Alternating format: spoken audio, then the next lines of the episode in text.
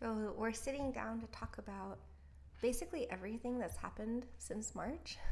So It's a long time. I know. How many months is that? Is that I don't even know. I feel like 2020 is a weird time vortex where I have no idea how long anything's been and it feels like 75 lifetimes. yeah. No. But it's been a while. Um, we've been creating a ton of content for our courses. And when we first started doing these recordings, podcasts, whatever you want to call them, we were so like unco- Green? green un- yeah unco- i was so scared and nervous and didn't it was just like the hardest thing ever and now that we've had a lot of practice um, creating it was easier to create when there was a specific purpose for me like okay we're doing a recording on this chakra we're doing a recording on this topic of intuition or power or you know dynamics relationships and so now that we've had a bit of practice with this this doesn't feel so hard No. And we didn't even do any recordings here where we are now. It was at our old house, wasn't it?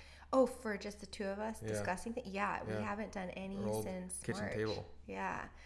So, um, so I guess we, we had the idea it would be we've remained pretty quiet um, through everything that's going on on social media platforms, um, and instead we've really been we've been taking the opportunity to use our voices in the spheres of sort of um, more connected influence that we have our groups women's groups men's groups and Online courses. online courses and those are kind of closed to the public um, you know to kind of create a safe container so we can go pretty deep into things and so we haven't done anything um, where we've been expressive about what the last year has been like for us um, and there's been a lot so we decided we wanted to just sit down and share to a, to a certain extent um, all the details of what has been unfolding so that's our intention um, i guess we could just dive right in Yeah, so we no longer live in the United States.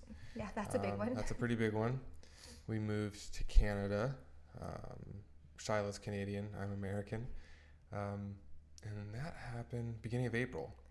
i think yeah the beginning It's of April third, I think, is when my um, my visa stamped. uh-huh yeah. yeah we we moved and that has been so many different things it's been so challenging and and Uncomfortable, uncomfortable just all all the things so i guess cold. like co- it's cold now yeah We moved from Orange County to British Columbia. yeah and and then we we intend to probably move to alberta um, Colder. colder so we're just like maybe then we'll move to you know Hawaii. maybe we'll move to hawaii Or what? You want to move to Nunavut I was I was gonna say we can head all the way up to the North Pole. Just keep on. keep on going. I think at one point we were gonna move to Costa Rica. This is a direct opposite kind of situation. At one point, we thought about it. Right. We were never really gonna. We didn't have any concrete plans to No. do so. Um, but we did move. Uh, it, the move it initially was not intended to be permanent.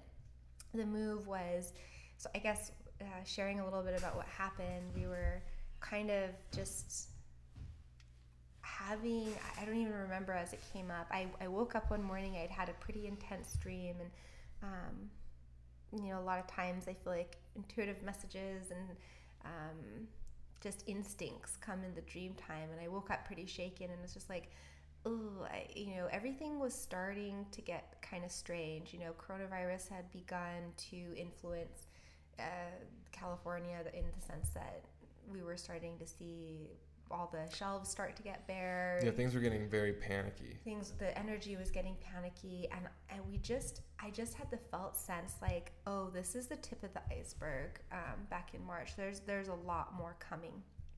And i didn't know what it was but i had the sensation that it was time to go and i just felt in my dream a very strong presence um, tell me uh, you need to leave and you need to leave now and so we packed up um, what we could fit in the car only. It wasn't very much stuff.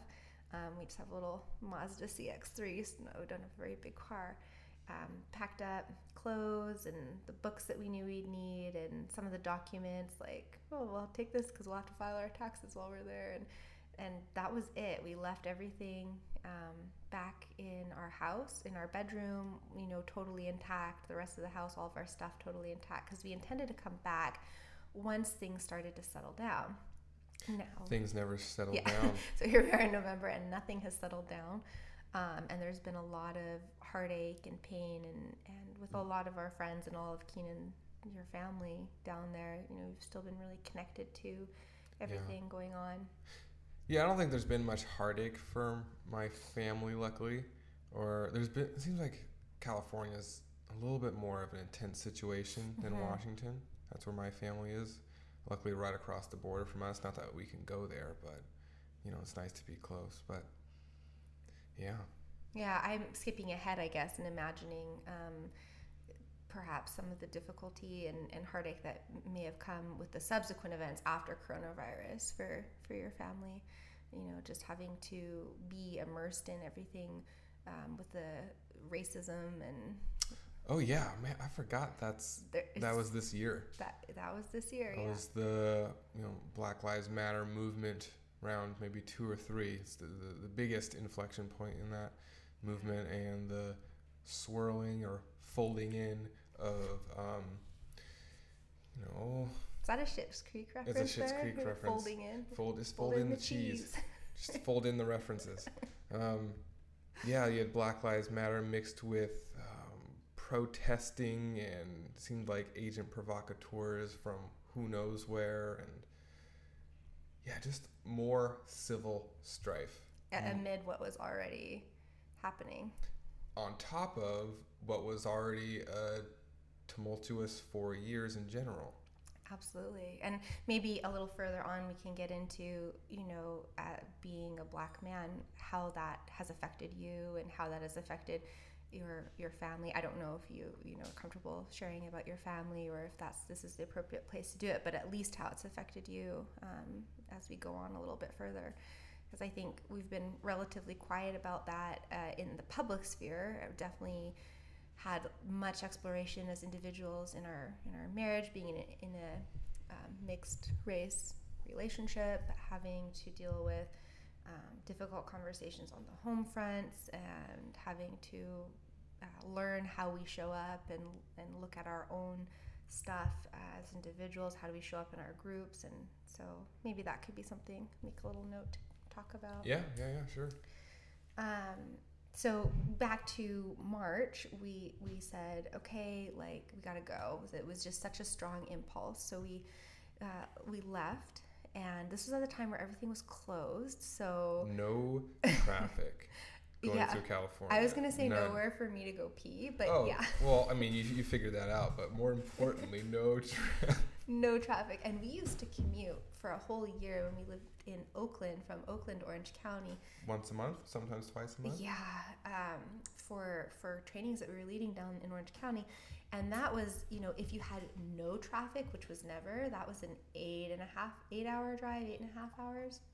I think it may have been longer than that. It may have been like when you really factored in all the stops and food and Yeah, you know, like ten. God, it was so long. That was such a hard time. Um, and then, so long story short, we made it. We left and literally no traffic all the way up there. Yeah. Through California, through Portland, Oregon. Portland had a little bit, but actually no, it wasn't traffic. It was just weird police activity. Yeah, it was weird police activity. That was very strange. Um, and then through Washington, really no traffic either. And we, yeah, so it went pretty fast. And I think the hardest part, other than the end, which we'll get to, was trying to find a place to sleep overnight. Oh my god, that was I- so frustrating. I had this plan that we'd what what what was my plan? I don't even know if I oh that we'd stay at Mount Shasta. Yeah, we were gonna camp. oh, but we did camp. Oh, if you can We- call it that. We oh no, we had a tent. We, it was literally a campground where it was it was a campground slash RV community. I don't know. But anyways, it was you know a cold, late summer, early spring night and morning. Late Um, winter, early spring, Was it late winter? What did I say? summer. Oh yeah, late winter, definitely late winter. But the place we ended up stopping at maybe two thirty in the morning It was super late, yeah. was called Emigrant Lake of all places. And we tried to stop at multiple places before that. Yeah, and every single one was closed. All the campsites were closed. All like the hotels were closed, motels were closed, ga- gas station bathrooms were closed. Like so, Southern Oregon though had one option. One option. One option. And I mean, we had already been driving for at least 14 hours. Yeah. Because we were past Shasta by far. We were in Oregon. It was it was really tough, you know. We there was nowhere to get food, and, and you you always think like, okay, no big deal, like I can go on the side of the road. Well, if you've ever driven the stretch of, of highway from uh, Orange County to San Francisco, for example, there's it's just it's just bare. Like there's no Yeah. there's no trees to go to the bathroom behind. It's not like driving Unless in Canada. unless you stop at a um what was it, an almond orchard? That was one place we stopped at. Right. yeah. Oops. Sorry, almond milk farmers. They're fine. anyway, so we yeah we journeyed up. We we slept on the floor or well, the floor the, we we the camped ground. we camped in a tent. Very I'm- normal camping. clearly not an avid camper. I've done it all my life, but I always have resistance. I love it, and I just and it was very. Um, Well, we didn't have a blow up mattress with us. We just had a Stop. So what? I like to camp with a blow up mattress. We didn't have anything. We just slept directly on the ground in the sleeping bags. And it was cold and I was like cranky and tired and you know, it was scary. We didn't know. Like we knew that the Canadian border was still allowing Canadians and their spouses through on our way. The website was very clear, you know, you'll be okay. The um, spouses are allowed. Everybody else wasn't allowed though. The border had shut down. The quarantine act had started. And we were just like, okay, just get there as fast as we can because the situation is changing minute by minute. Yeah, we really did. Like, and on is it still like hurts my heart to this day. We had to pass by my hometown. I just saw downtown. I saw the, it's just the just over the hill was my neighborhood where my parents, grandparents, you know, everybody, aunts, um, were, and I was like, I, I really just can't stop because I know, so sad. and you get this sense like I don't know how bad this whole thing's gonna get, and is this gonna be my last time passing through this place? And hopefully that was a it's an over exaggeration, but right now the border's still closed For a long time. for a long time, and luckily the virus isn't terribly lethal, so that's good. But it was it was a bit of a surreal moment to pass by and be like, will I be able to come back to see this? yeah, like we were literally in we're fleeing the country mode and and the intuition was just like, you know, and it all makes sense now with all the things that have progressed not only in the world events but in our own personal lives why the urge to go was so strong. Um, so we, we rolled up to the border. I don't know. We must have been driving for the, the drive. We only slept at Emigrant Lake for about four or five hours. Yeah, probably five. It wasn't long. Um, and we got in the car. I was so cold. We packed up, got back in the car, drove. And by the so by the time that we had got there, the journey was like probably around 33, 34 hours. And we came up to the border. It was late. We got there, I want to say like 9 or 10 at night. Um, and we came to, I don't remember which crossing it was. Peace Arch. Peace, like, oh, I remember. Oh, yeah, I remember that. We came Not to- so peaceful arch. It was it was not a peaceful arch at all. We came up to the border and got there, and so it was a woman, and I was thinking like, oh, good, it's a woman. She'll, you know, so I- maybe it'll she'll be nice to us. Um, I've always had great experiences with the Canadian border, um, and being a Canadian, it, that makes sense. And my difficult experiences have always been with the U.S. border, and so I was very surprised. We rolled up, and the woman was just. I don't even know the word. Just a it. jerk. She was just a jerk, you know, like Aggressive, condescending. incredibly aggressive, incredibly condescending.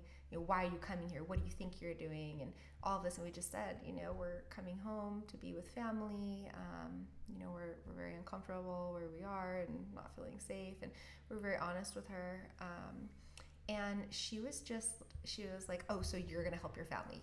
You're going to be helpful. You know, it was just a horrible experience and she put us through to secondary after grilling us um, very rudely for quite a while and my heart you know i'm exhausted my heart rate's going i'm thinking oh my god if they turn us like it wasn't even a thought in my mind that we'd get turned around Yeah. you know um, because the website was very clear that you were able to come in as my husband and we had all our papers for that and so she puts us through to secondary and they have us get out of the car and stand And there it is cold. was cold. So we're standing there outside, and they're just telling us they were nicer the ne- the secondary too.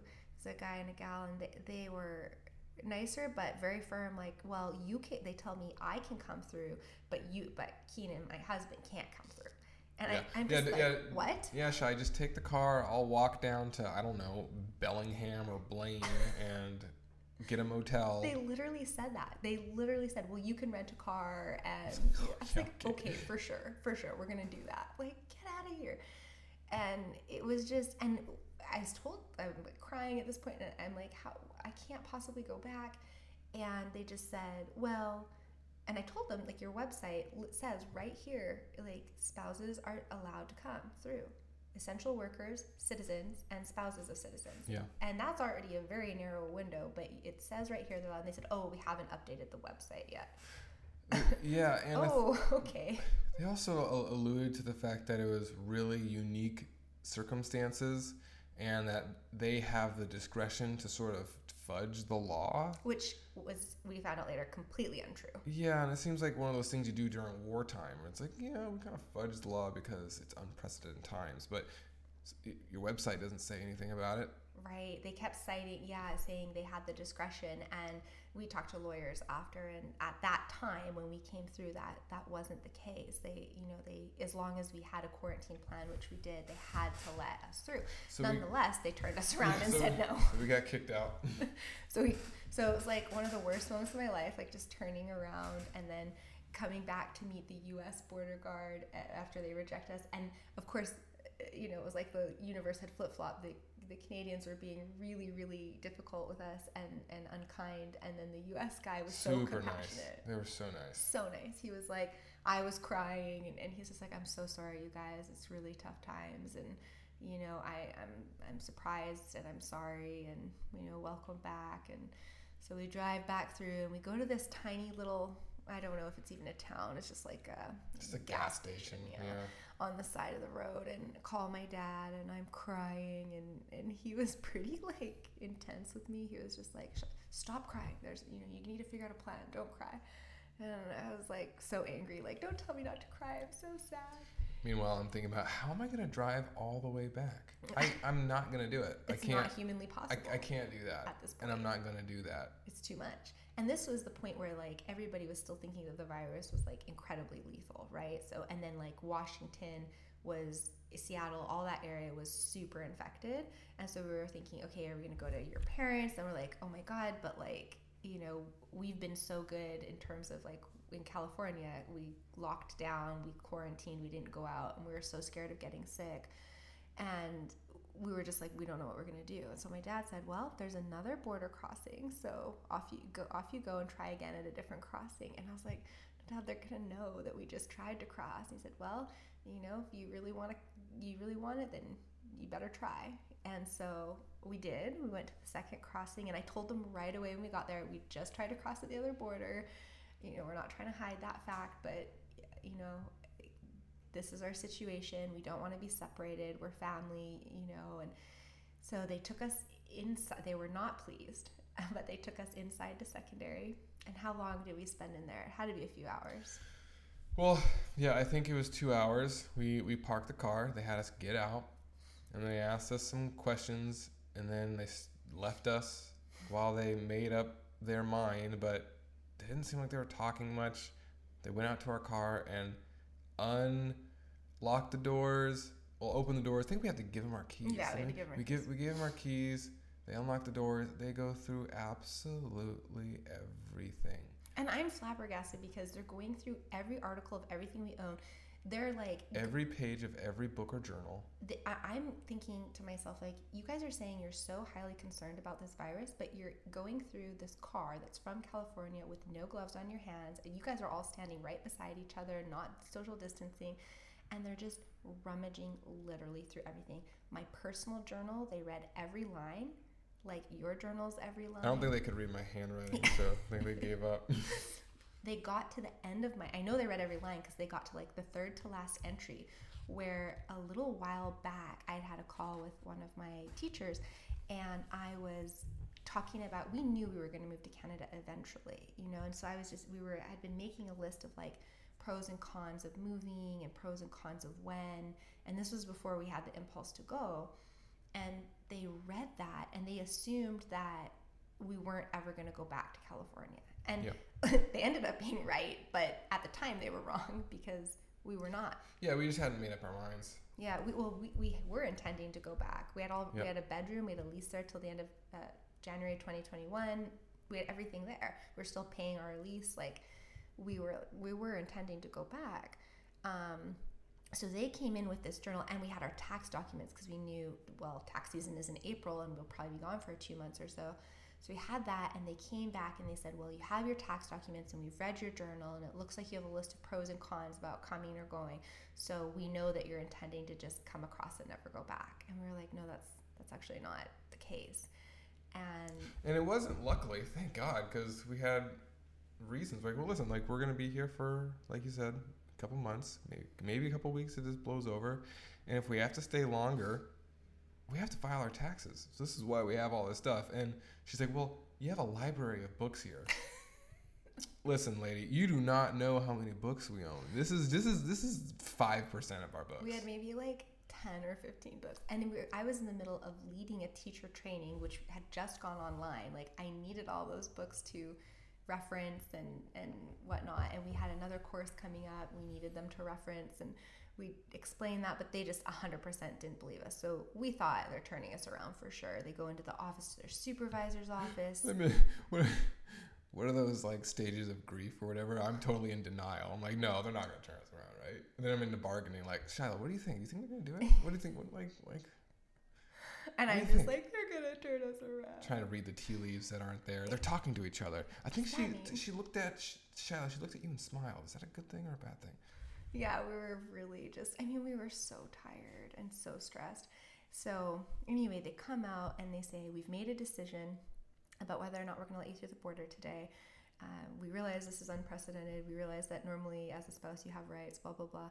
Um, but because we think that you're trying to come in and never go back, you know, it's different. So we want you to, we're going to tell us, tell you our answer, and then, and then we're going to tell you the answer first, and then we want you to answer a couple questions truthfully now. And we're like, okay. So they say, we're going to let you through to stay.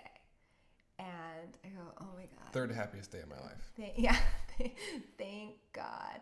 And then they go, now tell us the truth. You're intending to stay, right? and we're like, no, we're It's not. still the same. It's still the same answer. But they were helpful in the sense that they said, well, if you do end up staying, you have the right to do so. Because, long story short, the immigration process is such that once he's in the country, he has a certain amount of rights. And um, so they try to prevent that. They try to have you file from outside the country if that's your intention, so they can do their background checks and due diligence before the person gets in the country, which makes sense. Yeah. Um, but anyway, they let us through, and I just we were walking to the car like in silence, just like don't don't say anything, Well- don't don't ruin it, don't anything. And, and backing up just a little bit, the, the two people, the man and the woman, were so nice then. After they made the decision and told us, yeah, you know, there there was one guy who was didn't seem to have a grasp on what was happening, who was just still playing bad cop, and yeah, that was fine. But they were, yeah, really nice. yeah, they were.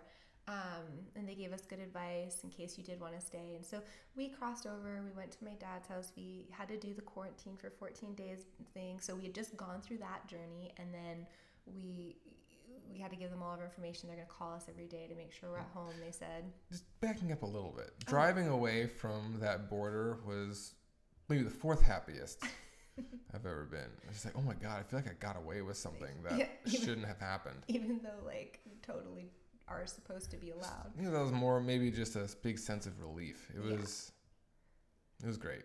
Yeah, that was um, a huge sense of relief. because that moment, that decision changes the trajectory of our lives. I would assume considerably. Absolutely, no question.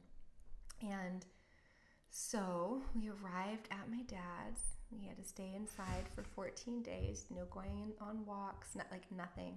And we followed the order diligently. We stayed inside.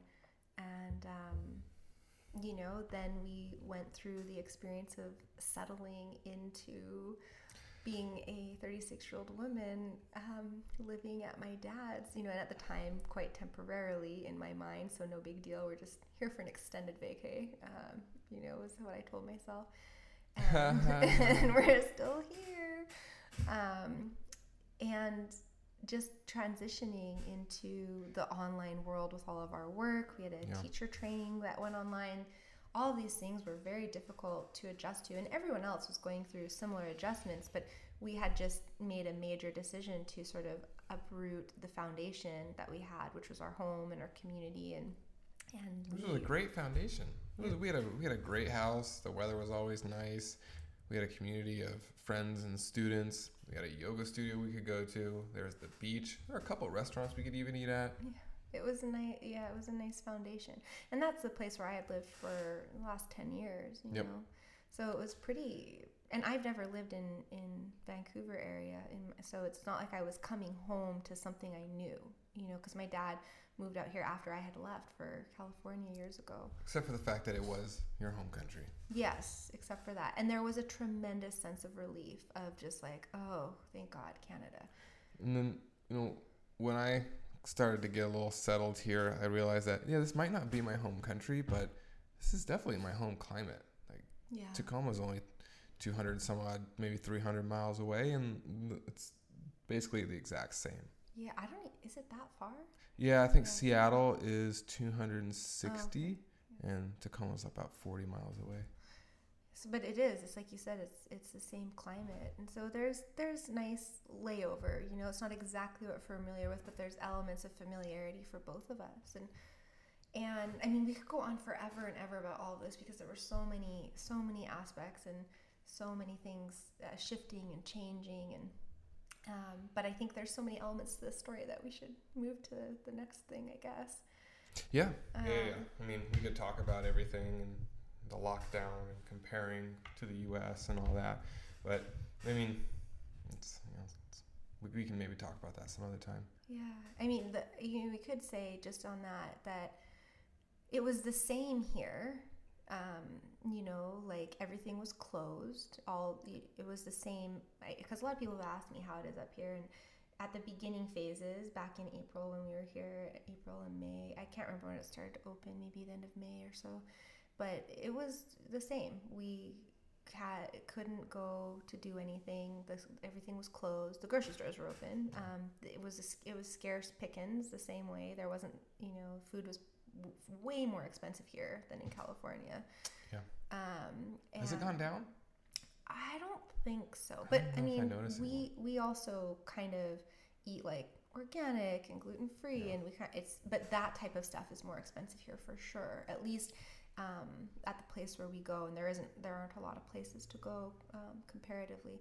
But everything was closed. Um, the gyms, the studios, the malls, the movie theaters, the everything, the stores, all non-essential business was closed, and we had to do, um, you know, the same same thing as we were doing in California. But I, I do think there was a big difference.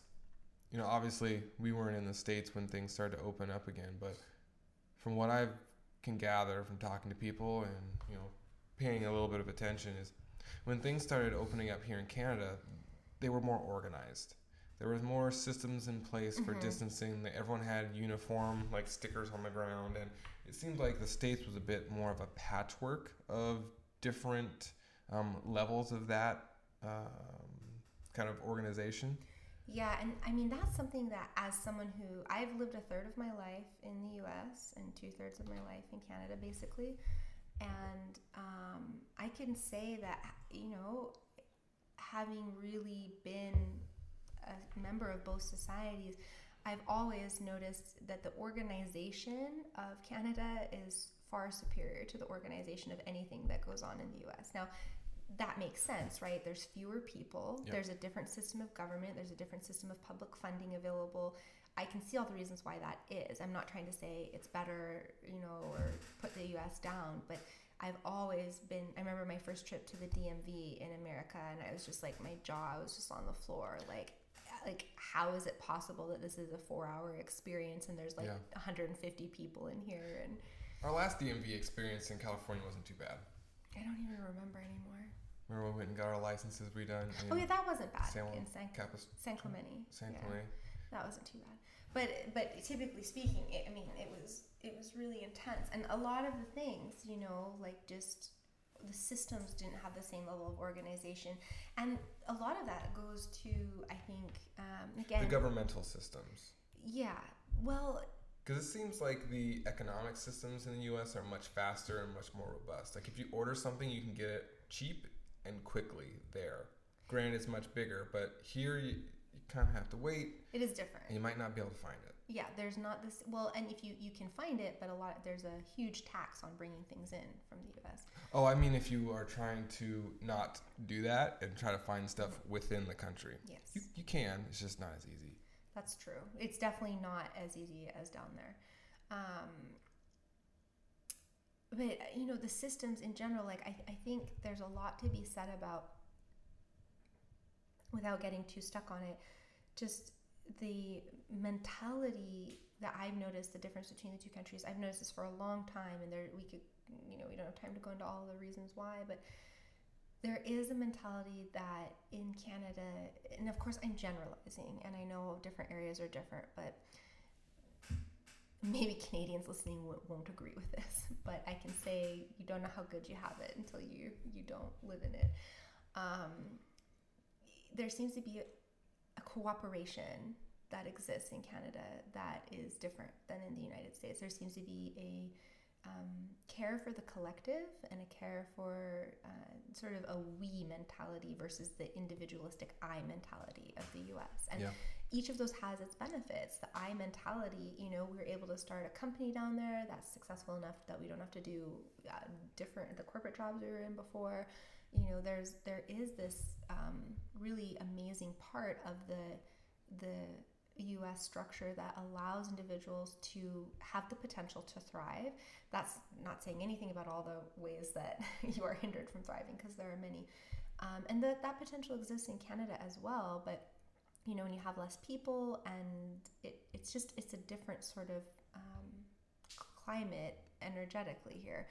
Um, so I'm not trying to say one's better or worse, but in terms of the virus and in terms of like healthcare and these these things that are considered the the foundation of society, like n- not having to pay for health insurance anymore in the U.S., like the biggest weight off my back that I've ever had in my life.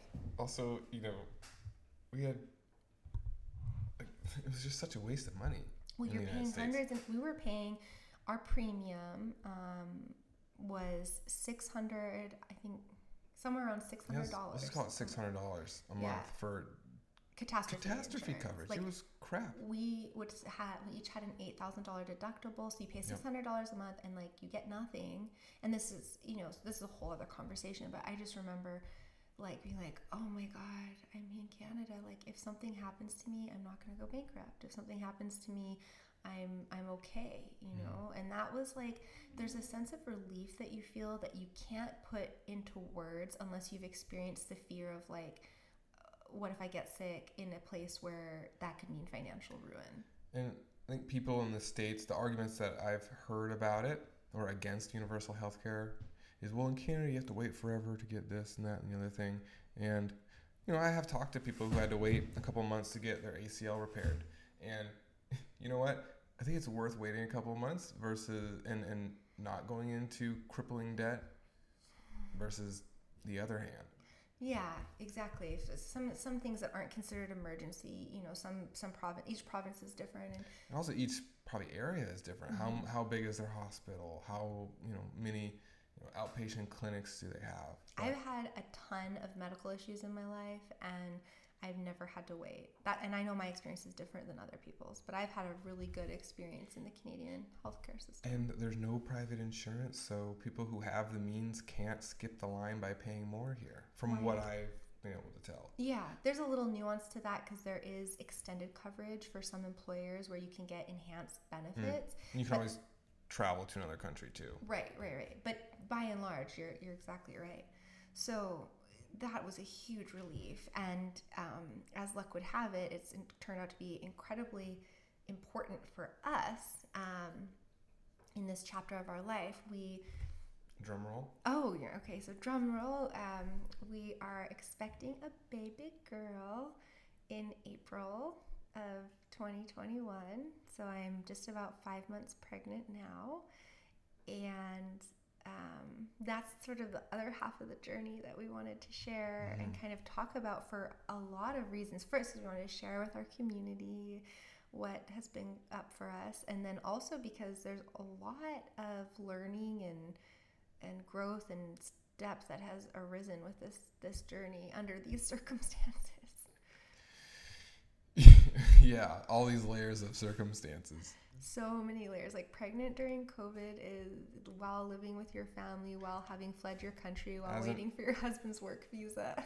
While he's an immigrant. It's it's been a lot. And then that doesn't even touch on all the internal processes that i mentioned at the beginning around you know there's big periods of grief and sadness and difficulty during all the uprising and unrest and everything around race going on there's there's just there was so much and the election i mean god there's just been it's like 2020 is like okay so how much can i put on before you break?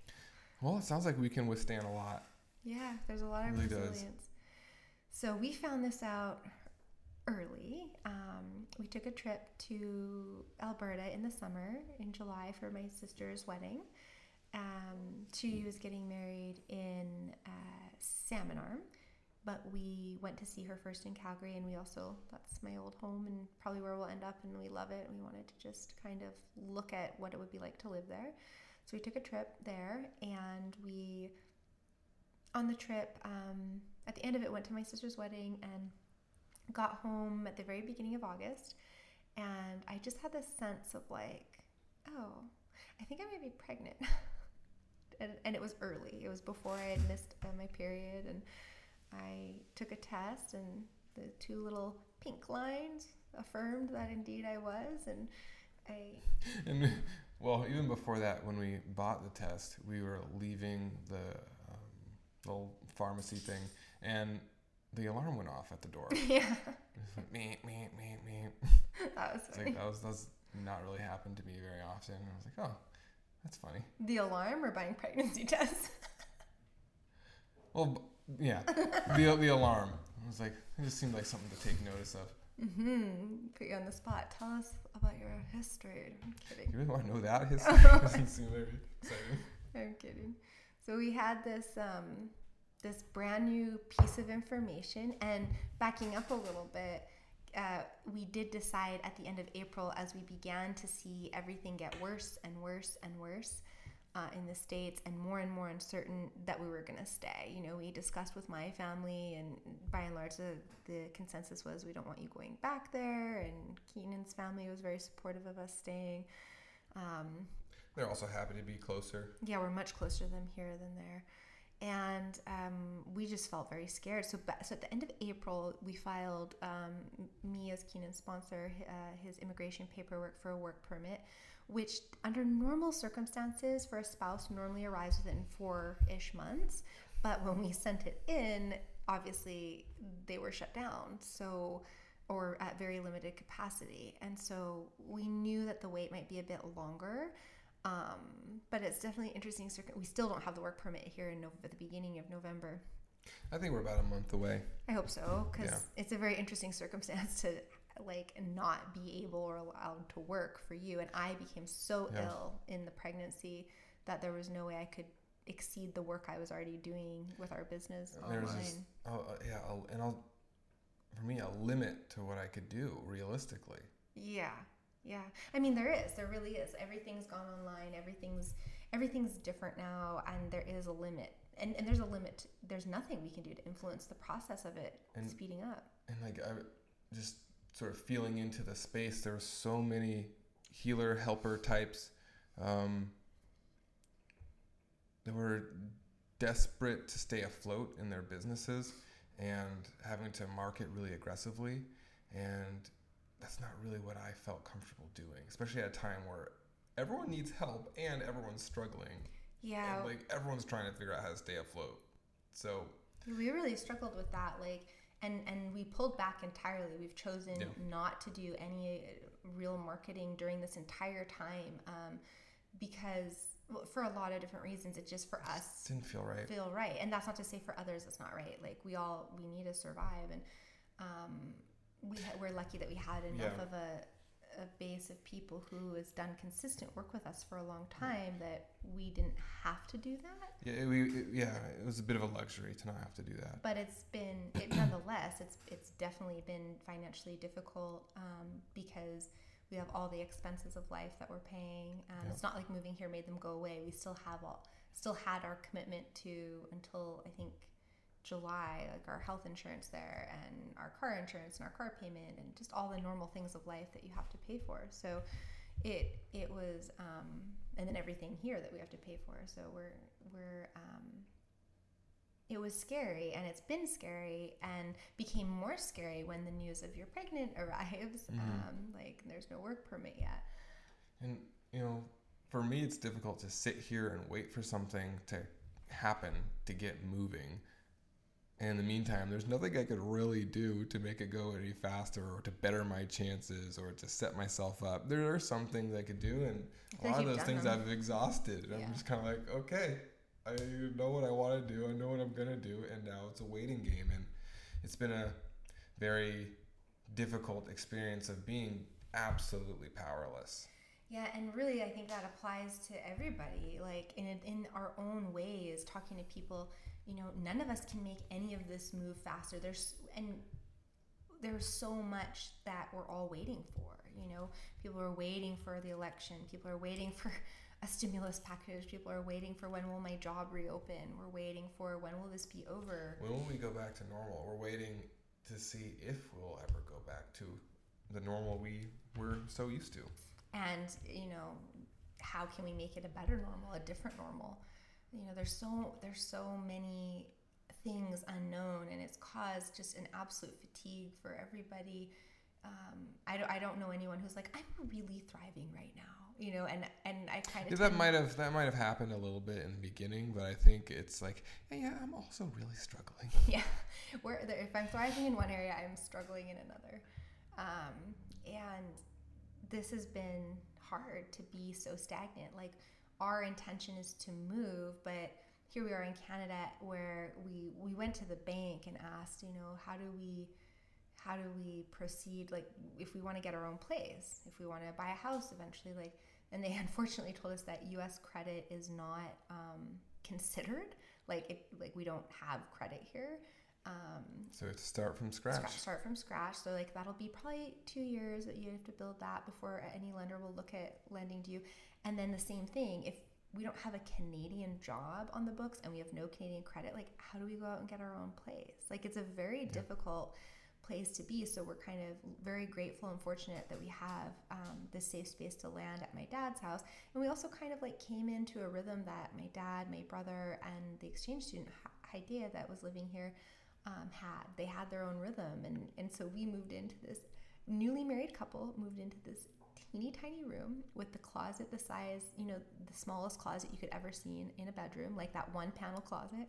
Um, and the room is, very, you know, it fits a queen bed and a very small dresser, and that's it. Sharing a bathroom with my 17 year old brother. Um, for me, having a strong community of women, I transitioned to moving with all men and no community of women Mhm. physically present here and you know it's a, it's a dynamic that we're not used to and that they weren't used to us and we had to kind of just we're still learning to figure out that dynamic and, And I think- grateful to be here And I think they've gotten used to us in a much more graceful way than the other way around. I'll speak for myself. I feel like everyone's been very accommodating, and I'm still just like, oh man, I wish this was different. yeah. And it's not every day that I feel that way. It's just sometimes I'm like, man, I just would love to have my own space. and there's nothing wrong with that like here you are a grown man i'm a grown woman we're a newly married couple and you're living in a foreign country in your father-in-law's house Oh yeah, with yeah, your yeah. hands tied Yeah, I'm aware of that, and it's just it's, it's just hard. That's what I'm saying. Yeah. Yeah. it's hard. Like, and like, how could you or I not wish for our own space? We've been both fiercely independent for a long time. I left home when I was 17 years old, and I haven't been back to live in any capacity, and have had to make my way since then. So our, our, our fierce independence is Squashed. is is learning to relax, It has been really difficult to, or at least not be relax. as fierce. Maybe not relax totally, but yeah, I'm not quite there yet. but the, well, so turning to the pregnancy, you know, this has been the most tremendous learning experience of my entire life in the sense that I got so sick. So, back to the beginning, I realized I was pregnant when I was only about four weeks pregnant. And, you know, it was really exciting, really exciting. Um, this is something that we wanted and had been talking about wanting. It happened much quicker than, than we thought it would, or at least than I thought it would. Um, and it was exciting. Yeah, it was exciting. And I'm just and then it and then it turned scary really quickly. I I looked for a doctor and I was told that they're in this area they weren't accepting new patients. They have actually a unique situation this little area we live in where there's very few practitioners and they're all retiring. And so I was referred to this clinic. Um, and this clinic is specifically for pregnant women. And I called them. I was very excited. And they said to me, it's a doctor's clinic, and they said, right away, oh, well, you're 36, so are you going to, you know, you need to start thinking about gen- genetic testing because, uh, the, you know, the baby could have Down syndrome and because you're over 35 and, you know, this is on the first, first five minutes of the call and they're telling me, and you know, miscarriage is very common before 12 weeks. And so, like, it went from excited to scared. Oh my God, is there going to be something wrong with this baby? Oh my God. And, and, and they started saying, and so think about the testing because the sooner you do it, then you can make, if you have to make a difficult decision, then you can. And, you know, like, I went into this very fearful place. And then very well-intending friends, you know, began to share some of the. I, we didn't share it with very many people, but a few people who'd had children we shared in the earlier phases, and they shared their stories of successful pregnancies, and then also ones that ended in miscarriage, and um, it was really terrifying, and to the point where I had a hard time even like wanting to connect to being pregnant, wanting to because it was like I don't want to connect. I already felt this sense of love building inside me that I've never felt before. That was bigger than anything I'd felt before. And I didn't want to connect to that and then lose it. So I was really scared. And, you know, there's already so much instability. Where are we living? What are we doing? You can't get a job, like all the things. And now it was like something could be wrong. And so I just got terrified. And around the six week mark, we had had this canoe trip scheduled that my dad had taken me on years ago when I was like 19. So he decided it would be a fun family trip to go again, and we were excited and also hesitant because it carried a pretty high price tag, and we were a little, a little worried about spending the money at this time. But we ultimately decided to go for it, and we um, paid for the trip and secured that we were coming, and you know, it was five days of I forget how many kilometers, maybe like 50, 50 55 kilometers canoeing. In rugged interior British Columbia. Yeah. Like, I thought I knew what remote was living in Washington, but this was really remote. This was like there's only there's only two I think maybe two or three motorized boats allowed on it on this. And it, when you think of lake, like this is looks more, it feels more like a sea that you're paddling. Yeah. It's uh, Clearwater Lake and Azure Lake um, in Wells Gray National Park. And so you would canoe for five to six hours a day. And so here I am, six weeks pregnant, and I'm starting to feel not so hot on the trip. I'm, I'm starting to feel a bit dizzy, a bit nauseous.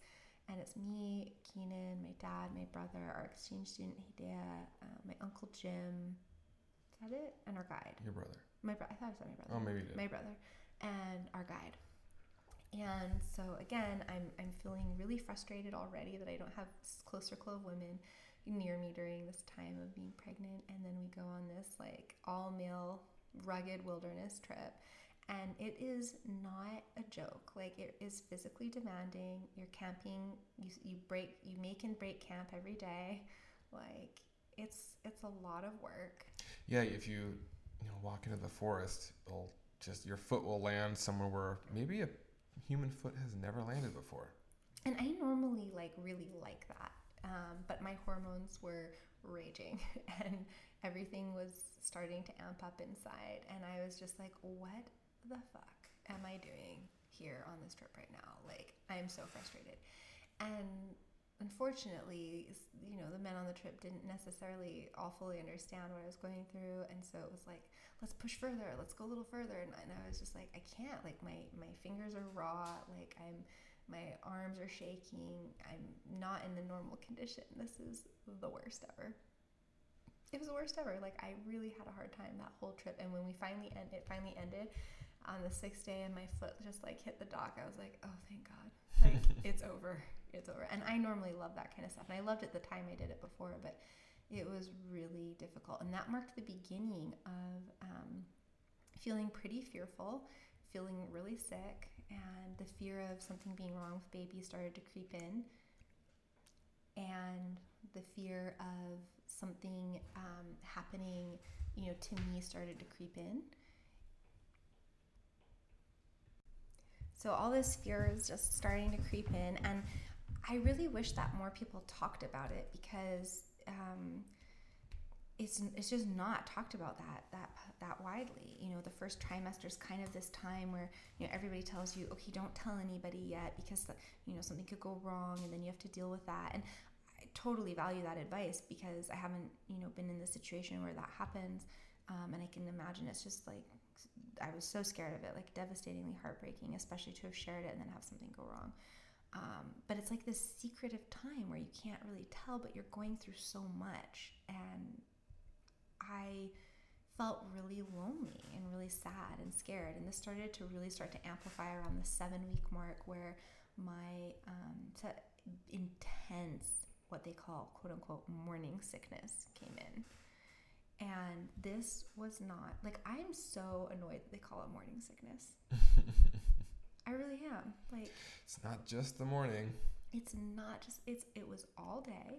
It, and it's not just they should call it life-induced nausea and vomiting yeah. because everything does it like everything smells do it i feel like a strong gust of wind will do it like it i mean i know it's different for every woman but for me the sickness was debilitating i mean absolutely debilitating i was unable to get out of bed sometimes because i was so dizzy. The nausea feels like you are drunk hungover and driving in a car while car sick on a windy road 24 7 that's how it was. Like i couldn't get a minute of relief. Nothing would help. Like walking didn't help. Yoga didn't like i couldn't even try it. Like it was just like horrible. And then, you know, my sense of smell, I became like some kind of bloodhound that smells everything.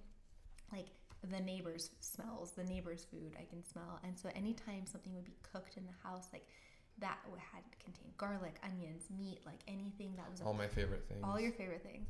Anything that had a pungent smell was like the end of the world. Like it would just send me into violent heaving for a long period of time. And then after that, I'd have to lay down because I was so um, depleted and nauseous. Because I don't mean like little like blah, princess pukes. It was like earth princess pukes, blah, like cute puke. It was like the end of the world, life shattering puking for me. Like if you've ever had intense food poisoning where your entire guts are just like squeezing and emptying everything out. Feels like you, I had food poisoning for two and a half months. And so that began around week seven and amplified and amplified and amplified and didn't really calm down until week 14. Um, so it was a long time of really struggling and difficult for us, like as a couple, because there's so much change. It's probably, I mean, I don't, I'll let you talk about how it was and has been for you. Um, but for me, it was like, I just couldn't understand why everyone couldn't do all the things that I needed them to do because I was clearly suffering so deeply. Yeah, yeah, it's hard because no one knows how you're feeling. And I think naturally people minimize other people's experiences. Because, um, you know, like, how could it be that bad? You just can't imagine it. You just don't know. Yeah. And it was difficult for me because, you know, all the stuff that I have been accustomed to eating and being able to eat and really enjoy eating, I felt like I couldn't. Mm-hmm. So we had a nice little power struggle around that. Mm-hmm. And then I realized one day I just was like, you know what, like there there is stuff I can do. I just need to be a little bit um, less rigid in my approach. So I found this little um, what do you call those things? Hot pot? Mm-hmm. Hot plate. Hot plate. Yeah. Um, under the counter and I just used an extension cord, plugged it on the table outside on the patio, and started making food outside.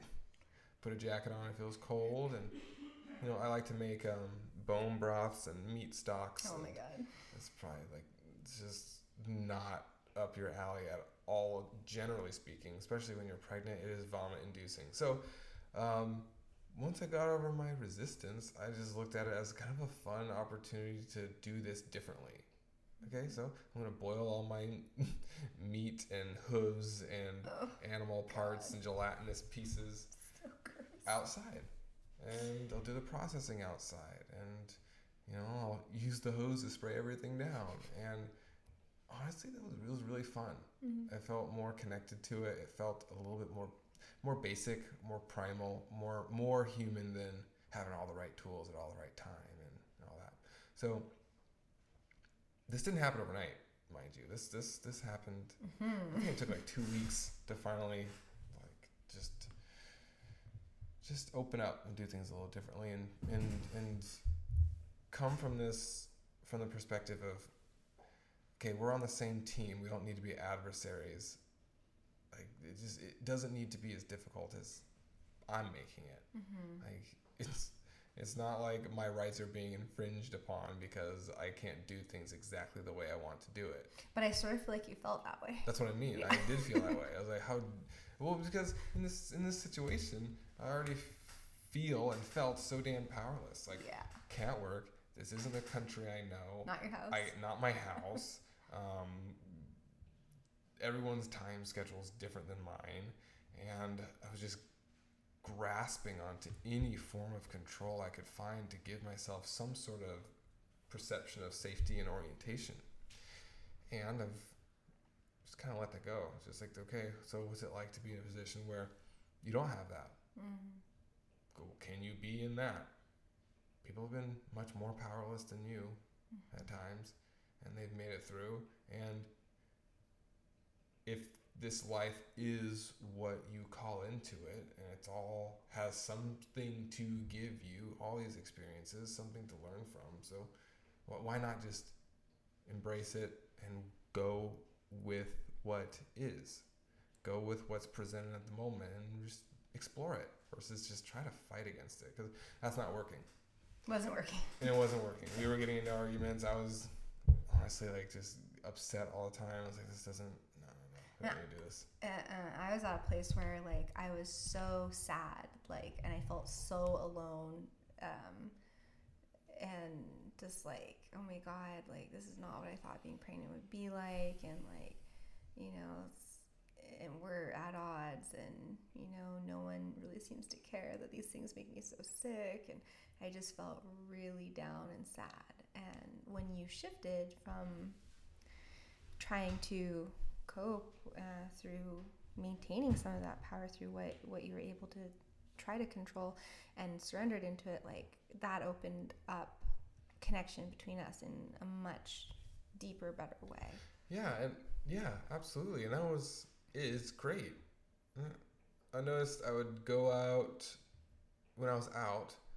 I would get things that I knew made you feel better if you're in a puke Mhm. crisis, or that would combat any of this. And it felt really good to be working with you to help um, ameliorate any of these symptoms. And I, I also knew that there's only so much you can really do. You, yeah You feel powerless as the husband, as the partner, as the father when your wife is so sick, and there's really not much you can do. There's nothing anyone can do it's just like a time game You can't make it better. You just gotta be there, and just be with be with what's happening. Be as supportive as, as, you can, knowing you can't fix it. hmm Well, that definitely made when you made that shift it was palpable and it, it was like we um, have no problem sharing with everyone because we think everyone should do it we have you know teachers and therapists and people we see and we um, do our own individual work and we go as a couple and we went and had a session with our teachers like right as i think it was like really cresting the intensity Yeah, yeah. We had us. we had two during from when you knew Mhm. till well, I guess till now. Yeah, and and the last one maybe being a little over a month ago, and I, you know, just getting in and getting talk, knowing that there's no stigma around being like we're stuck, we're struggling, like this is really hard.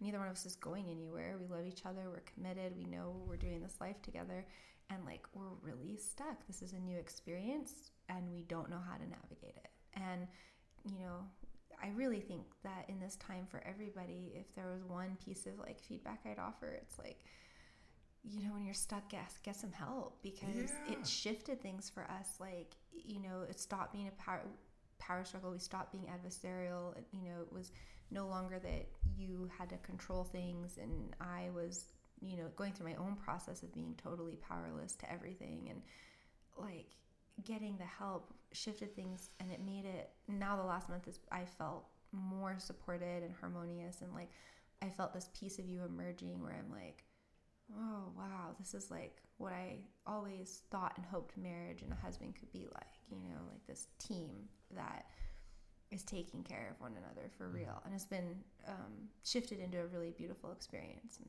part of that may have to do with some of my hormones coming down and getting past the first trimester and not barfing my guts out all day every day. Definitely didn't hurt. Yeah i mean it's hard to be in a great mood when you're when you're completely ill. I don't know anyone yeah, who is. No. But that is something too that I want to really briefly talk about because we're already over how long yeah. we're going to be. But just real quick on the yeah. on the getting help thing, just to lay it out there for people who don't really know us.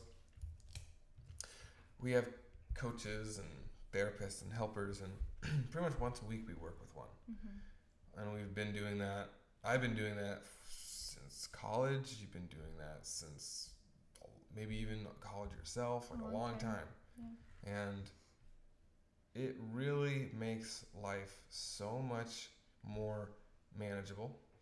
And things that become crises don't become critical crises. Yeah.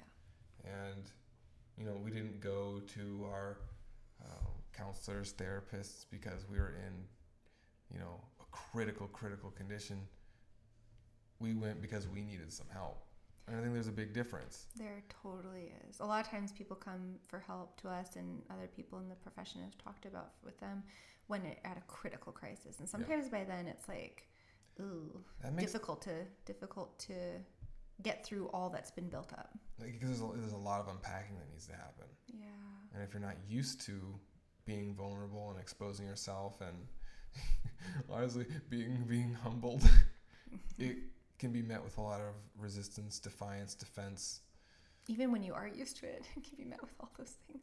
Oh, it, it is. Yeah. It still is. And at least, you know, when you've been working with it for a while, you can notice yourself in those patterns. Mm-hmm. But if you're new to it, it's really hard to get unstuck because there's so much to open your eyes to. And it just takes a lot of time. Mm-hmm. So I guess if there's any couples or expecting parents listening to this now or in the future, there's no shame in getting help because your relationship is going to be strained and taxed. That's just how this stage works. And it's also just the nature of relationships in general. And, it's one of the best gifts you can give not only yourself, but your partner and your relationship is getting continued guidance. Mm-hmm. Yeah, like eh, there's this weird romanticized myth out there that I've heard people say, like having a baby, it's going to be so great and so fun. And that's one of the things I did want to talk about is like, yes, there's amazing things going on with this, but it's overly romanticized in pop culture, in just like what we hear from people and the the negative shadowy difficult aspects i feel like are often left out and not talked about. And i've asked people like why didn't you guys like why didn't you tell me about this? And we don't want to scare people away from wanting to do it. And i'm like yeah but until i start hearing other people who've had tough experiences i feel like there's something wrong with me. Like I feel like why I didn't think I was this sick. They call it morning sickness and say, "Oh, it's nausea." It's like, no, dude. Like, imagine being sick with food poisoning for two months. Like, it's yeah. not, and and it's not this like magical pill for a relationship. Like, you know, we're choosing to do this in a time where we've moved, COVID, blah blah blah, all the things. But it's at any time, it's a fully new transition, it's a fully new phase. And there's all these parts of each individual self, myself, yourself, that like has to shed, die.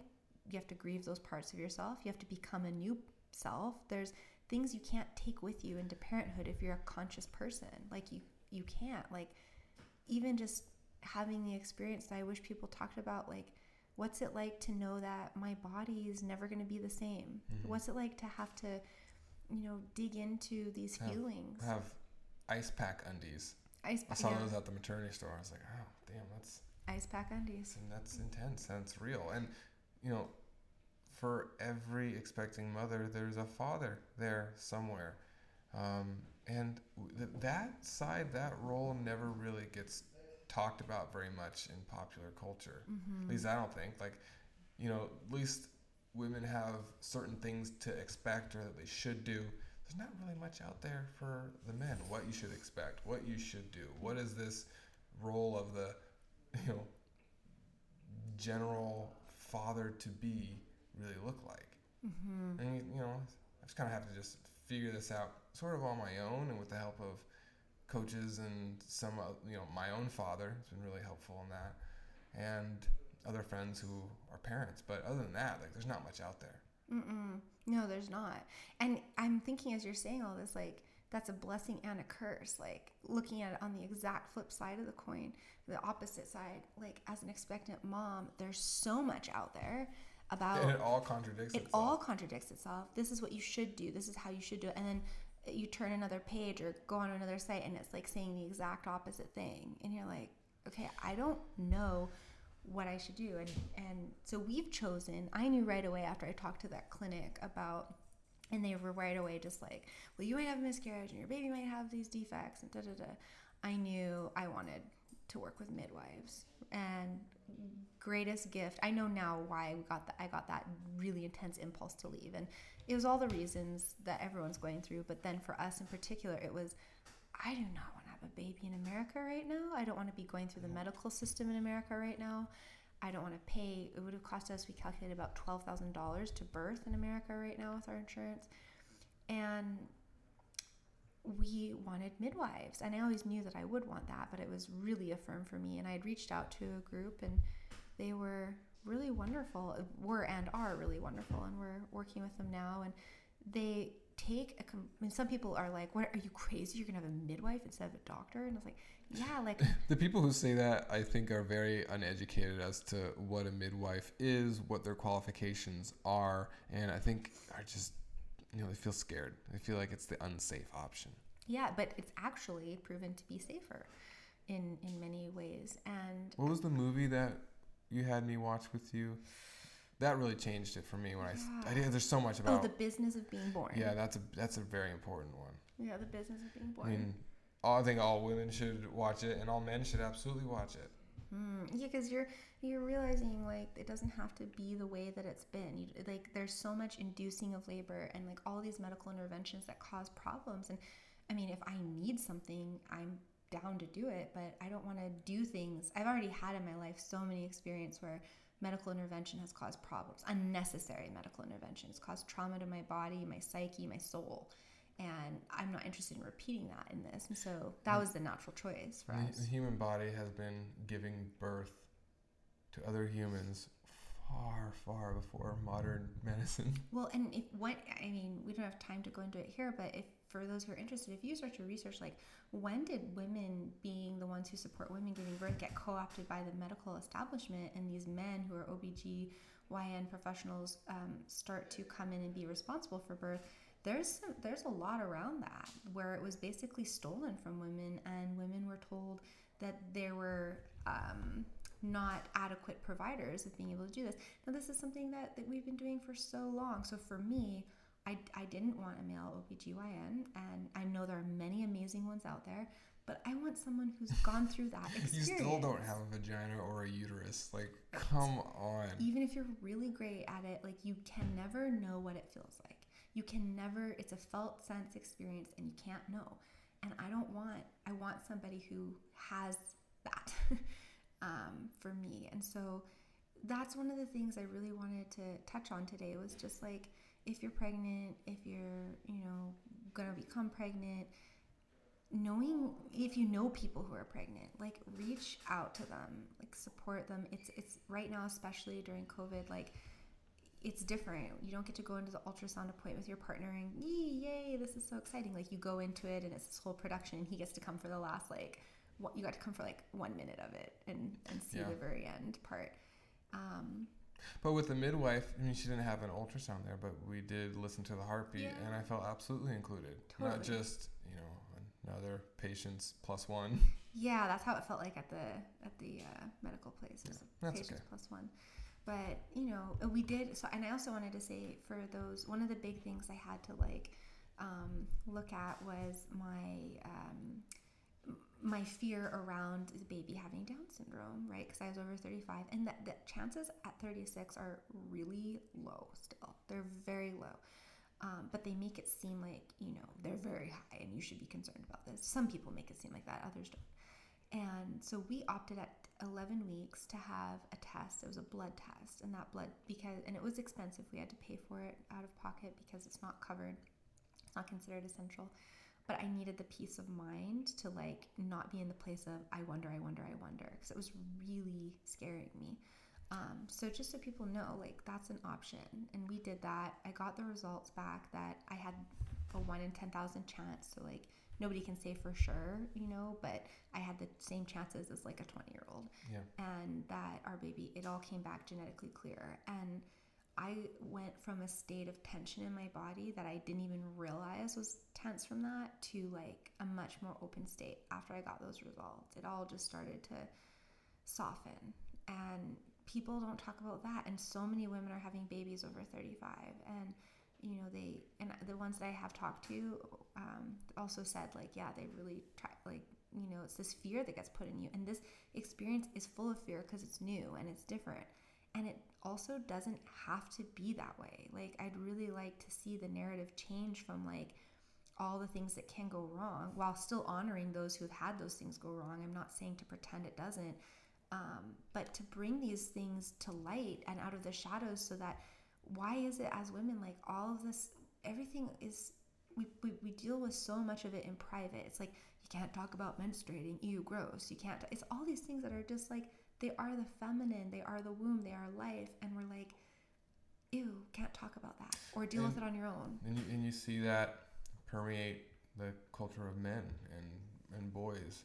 Men that I know, my age, like they don't, they're not like bothered by menstruation or anything like that. A lot of them are married or you know in relationships, but when they're young, when I was young, it was kind of like this like kind of scary thing that's not none of my business. Right. It's none of my business. And to a degree, yeah, it's none of your business. And also, sooner or later, you're gonna have a partner, and then it's gonna be your business to an extent. It's gonna be your business and like It's at least be comfortable. Like it's just a part of what is. yeah why are we we're so concerned with like suppressing what these a- these aspects of life that are and like just as like a quick aside like i remember the the cycle before getting pregnant and i had gotten like a um i had gotten uh, some i don't know tampons or something and i remember it said like power over periods on the box Oh, yeah. and i was just like Yeah. is there really such a thing Let's bring the fight to those periods. yeah let's fight it We will prevail. It's like right and, i mean there's a lot of work to be done as individuals and in our culture around women's issues in general um, You don't want to unpack the patriarchy right here, not right now. i mean not at one hour and 13 minutes Yeah, in maybe that's for another one we're way over time um, but there's just so much to share and we didn't even cover a quarter of it and that's fine. There'll be other ones to talk about it on. But um, you know now we're the update so the update is we're in about to we're in week eight coming into week 18 tomorrow. Um, we'll get to go at 20 weeks for our really long ultrasound that shows us all the things. Um, we got to find out it was a girl because we did that blood test back at 11 weeks. And um, oh can you maybe just talk super briefly about um, your reaction to finding out you were having a girl? Yeah, I'm trying to remember what my reaction was. Yeah, my my my body and my mouth and my face were so happy and surprised and excited, and then my my brain as a man, like I've always like ha- I had this unconscious bias towards having a boy, and the more this is sinking in, and the more I'm feeling into it, the more excited I am mm-hmm. because you always like you really pay close attention. I really pay close attention to like like patriarchal lines, I guess, of you know, like you will inherit your father's name and blah blah blah blah blah blah. It almost sounds medieval to talk about, but the thing. it's it's deep and it's there, and it's like you're expected to have boys because really they're easier because you're a boy and they're kind of like you and you can relate. And a girl's harder because you're not a girl and you have to soften. You have to soften. And when I just sort of calmed down and really sat with it, I was never really like worked up about it. I really just kind of felt bad that I wasn't 100% just pure excited. I was also a little like, oh, maybe we'll have a boy next time and all this. And once I kind of stopped judging myself and calmed down and just saw it for what it is, I was just so excited Mhm. so excited. And we went out and got her first little Mm. outfits, and I was like, "Yeah, of course, of course, I'm having a girl.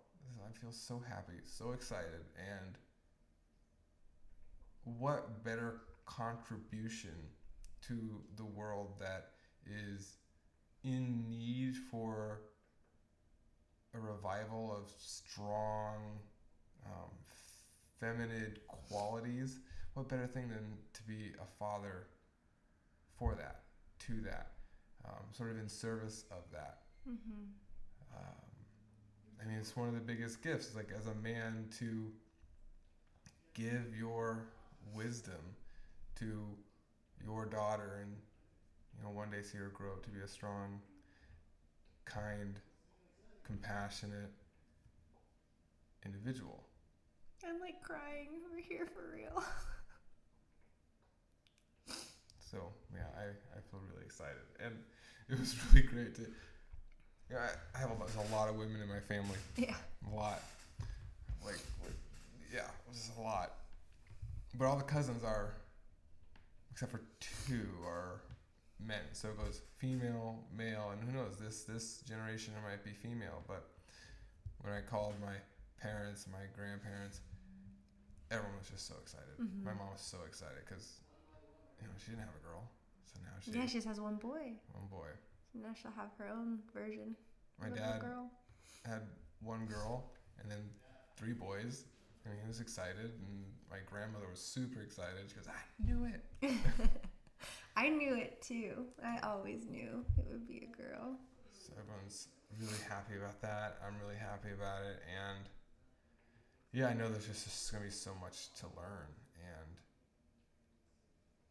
I'm excited. I'm like, well, I'm also scared. Like, how do you keep your kids safe in a world that's Yeah. increasingly seems more and more um, precarious? Yeah, it does. I it's gonna be a totally different world than we grew up in. Phones and Instagram. I mean, they're just like when I think about it, I get overwhelmed. It's like, okay, one day at a time. One day. At a Yeah, time. one day at a time. Yeah, like that. That's it. I don't know. I we don't know what the world's gonna look like, even when she's one or two. Yeah, that's it's such an uncertain experience right now. Um, our computer has five percent battery. We didn't plug it in, so we gotta we gotta wrap it up. Otherwise, Okay. we're gonna lose this whole thing. But All right.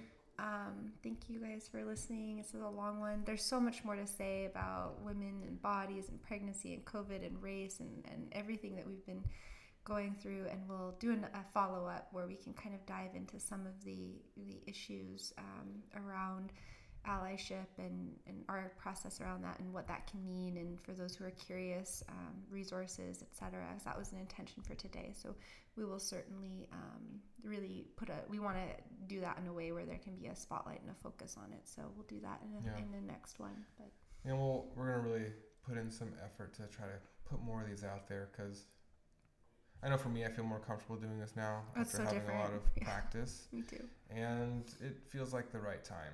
And in the meantime, we're gonna also be uploading um, some uh, recordings from our courses that I think yeah a lot of people could find really useful. we want to give those as a gift to to help people who are doing some deep exploration right now which is a lot of people so we're uploading our archetype ones and some probably some others we also have a yin training coming up um, that is for yoga teachers and non-teachers alike and a um, training in January with uh, Leanne uh, called Behind the Asanas on Consciousness, uh, Psychology, Neuroscience, and Embodiment. and excuse me, um, we'll be excited to to maybe see you guys there if you were looking for some some extra support and community. So until And- next time. Yeah. Until next time.